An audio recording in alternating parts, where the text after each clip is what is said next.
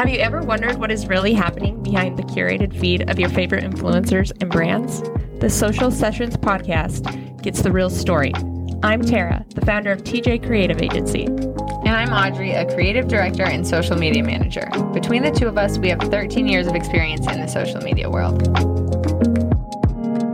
Welcome back to the Social Sessions podcast today. You guys, it is just Terrah and I talking to you guys today. But we wanted to, before we jump into our topic, we want to talk about media kits today and just what you need to have in them. Do you even What- know what they are? Yeah, what they are. Give you the rundown on media kits. But before we jump into that, we thought you we'd give you a little bit of a real time update on what we're doing in social media. What's new? Like, what are some things that we're testing out?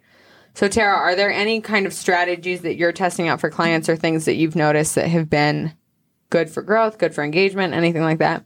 I think people are moving away from like sound. Um, Sound like recreation. You know what I'm talking about. Yeah, about? like lip syncing, lip syncing. Yeah. I think people are kind of over that thing.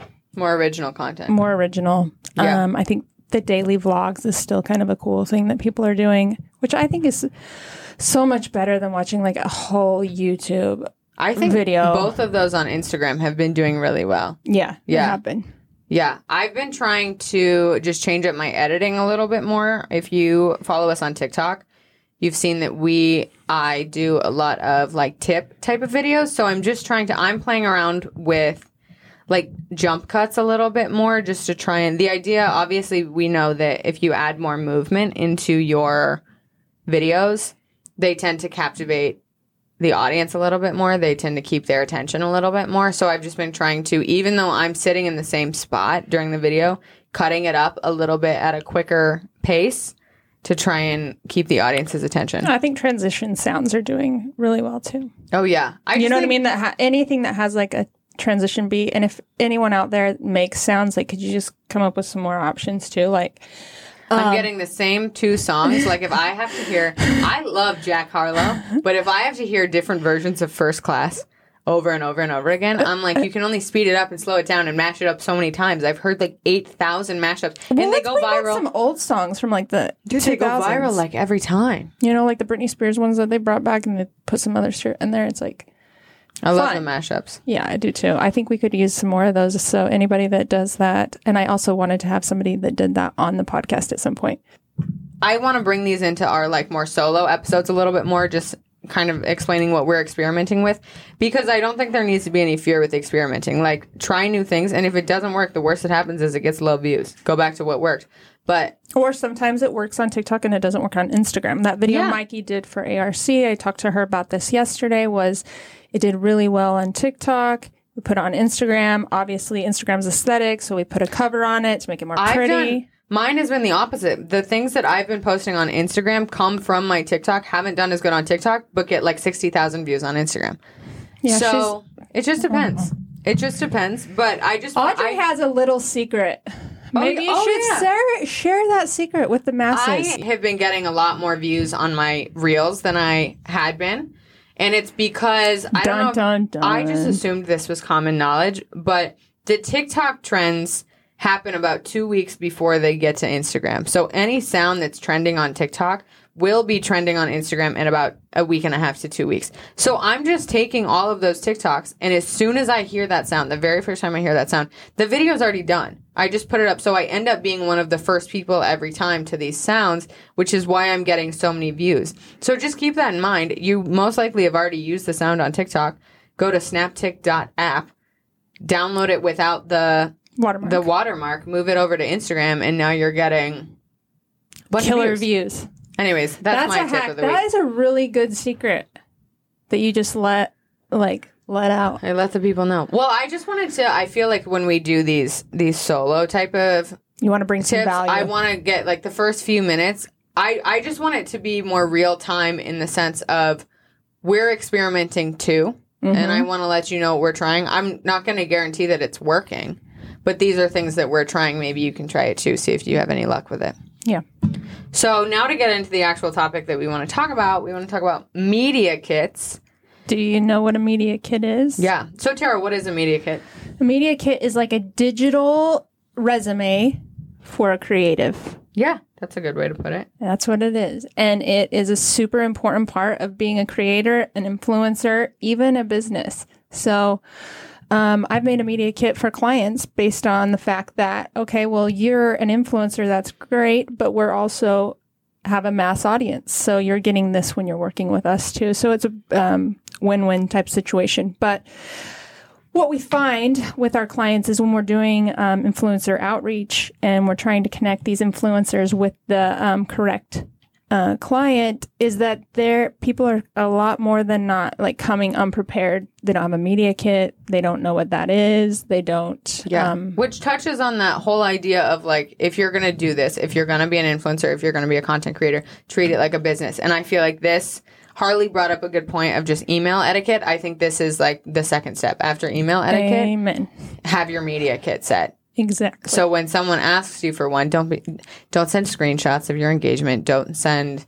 Please don't send screenshots of your engagement. I don't care. You're like that's actually. I mean, I worst. do, but I don't. Like, it's, it's It just looks unprofessional. yeah, like, let's make this a real thing. What do you have to offer? What value are you bringing me? What can I present to this client that's going to make them want to choose you? Um, even if it's not numbers, okay, it's not numbers. You don't have the numbers. Show me the value in your photography. Show me the value in your videography. Show me what you as a creator makes you different. Like, Yeah. it is such an important piece of the puzzle and i and i hope that it becomes talked about more because I don't, I don't know how this many creators have gotten this far without, them. without having one. Yeah. Yeah.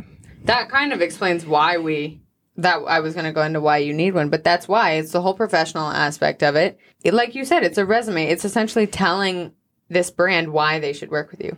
So, to break it down, to give you guys real tangible tips, here's three things that you definitely need in your media kits to start your analytics.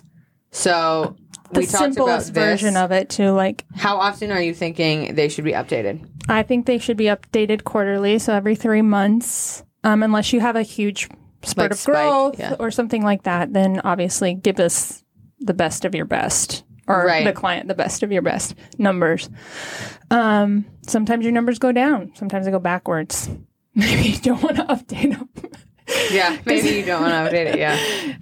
um, but yeah, I think three, four months max. Just giving, I think, the basics. What what kind of analytics do you think they need in it? Like, what specific type of metrics should they put in it? I mean, the most exciting ones are impressions, reach, saves, shares, story viewership. Yeah, I was Um, gonna say, I think, I think the biggest ones that you should put in there. You, to be fair, like, let's make it clear, you don't need every single analytic in No. your media kit. Things that are gonna get the point across. So I do think average story views, I think, is a really, really good one. Yeah, because you can sell stories as an as a piece of content. Yeah. you know what I mean. So, So- it's really good to have um an option for that and Yeah. some some So average story views, I think your overall engagement rate, I think you can kind of lump all of that together. And I think accounts reached is Yeah. really, really good. So I think, yeah, those those would be the three analytics that I think you should definitely have in there. So also we talked about this that. a little bit yesterday but um you know gender specific depending on what the client is too like making sure those metrics are are seen like if it's a if it's a female based company or something it's women's So that jewelry that was my next point. Yeah. You need to have analytics and you need to have the next one. Number two is demographics. yes So, who is following you? What's your male to female ratio? Where do they live? Like, if it's a global company, or if it's a that was a bad example. I meant to flip it. If it is a citywide company, it's in one city, and most of your following lives in, like, if it's based in Austin and most of mm-hmm. your following lives in California for whatever reason, yes maybe this brand deal isn't going to work for you yeah exactly because it's not going to benefit the brand at all. So just demographics of who your audience is because the brand wants to know who they're selling to. Exactly. Also, platforms. I don't know if we mentioned this yesterday, but platforms being like some people have a huge reach on Pinterest, and sometimes that reach is going to be a better conversion for the, your client than Yeah. an Instagram story post. You know, like That's true. so. Uh, definitely finding those little. Yeah, yeah. I should say we should specify. Probably have the analytics per platform, I would Yeah. say. I don't know. It doesn't need to take up like pages of content, obviously, but if you have the general, this is how many followers I have on each platform. This is kind of the engagement. Obviously, the analytics are going to look a little bit different per platform. But if you have a general rundown of analytics per platform, it helps the client determine what deliverables they should be asking of you and what platforms they should be using that content on. So that leads to the last thing that you definitely, the third thing that you definitely need in your media kit, which is some sort of deliverables. You explained this really well yesterday. What do you mean? Like, what do we mean by deliverables? deliverables. Uh, we want options. So the client is going to want options. They're going to want to know, you know, sometimes it's a collaboration where it's like the price of your um, packages is even to the service or even to the price of the product or whatever it may be. And that would be a perfect collab as far as exchange. Maybe you're higher than they are and they owe you money, or maybe it's uh, vice versa where you're trying to say, okay, no, I want that, but I'm willing to give you this package plus do a story plus do a reel. I'll even do two, t- you know what I mean? Like Yeah. it's a lot of that bartering kind of system, I guess you could say, um, in social. Yeah, I think this is where it, it's not so black or white in terms of what we mean by deliverables. That could mean, like you said, if you have set up packages, that works. Like long term, basically, short term, and Oh. very short term. Yeah, just just however you want to To display set it up your, yeah. in a way that is obviously digestible and like easy to understand. But essentially, what we mean by deliverables is showing why a brand should work with you. What can you provide them in in the form of content? Obviously, what can you provide the brand that makes it where they want to work with you?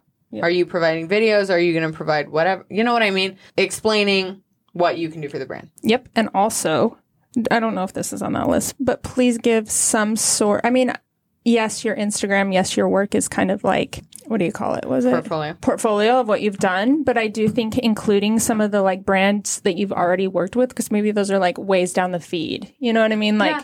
so Oh having- yeah, you know what I, mean? Like nice if I with, yeah, if in I, a media kit, like you know how it's the same thing as when you go to a blogger's website or even a magazine website or whatever it is, and they say featured in.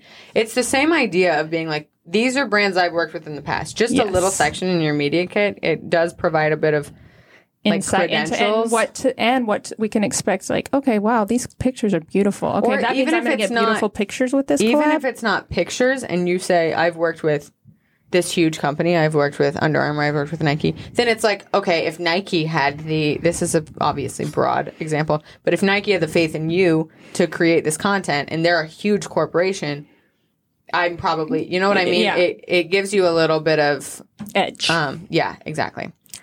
you can make your own media kit. You don't have to have somebody make it. You can go big and have somebody make it, but you can make one on You can Canva. one- yeah, if you're a smaller search creator. Canva and put media kit or blogger.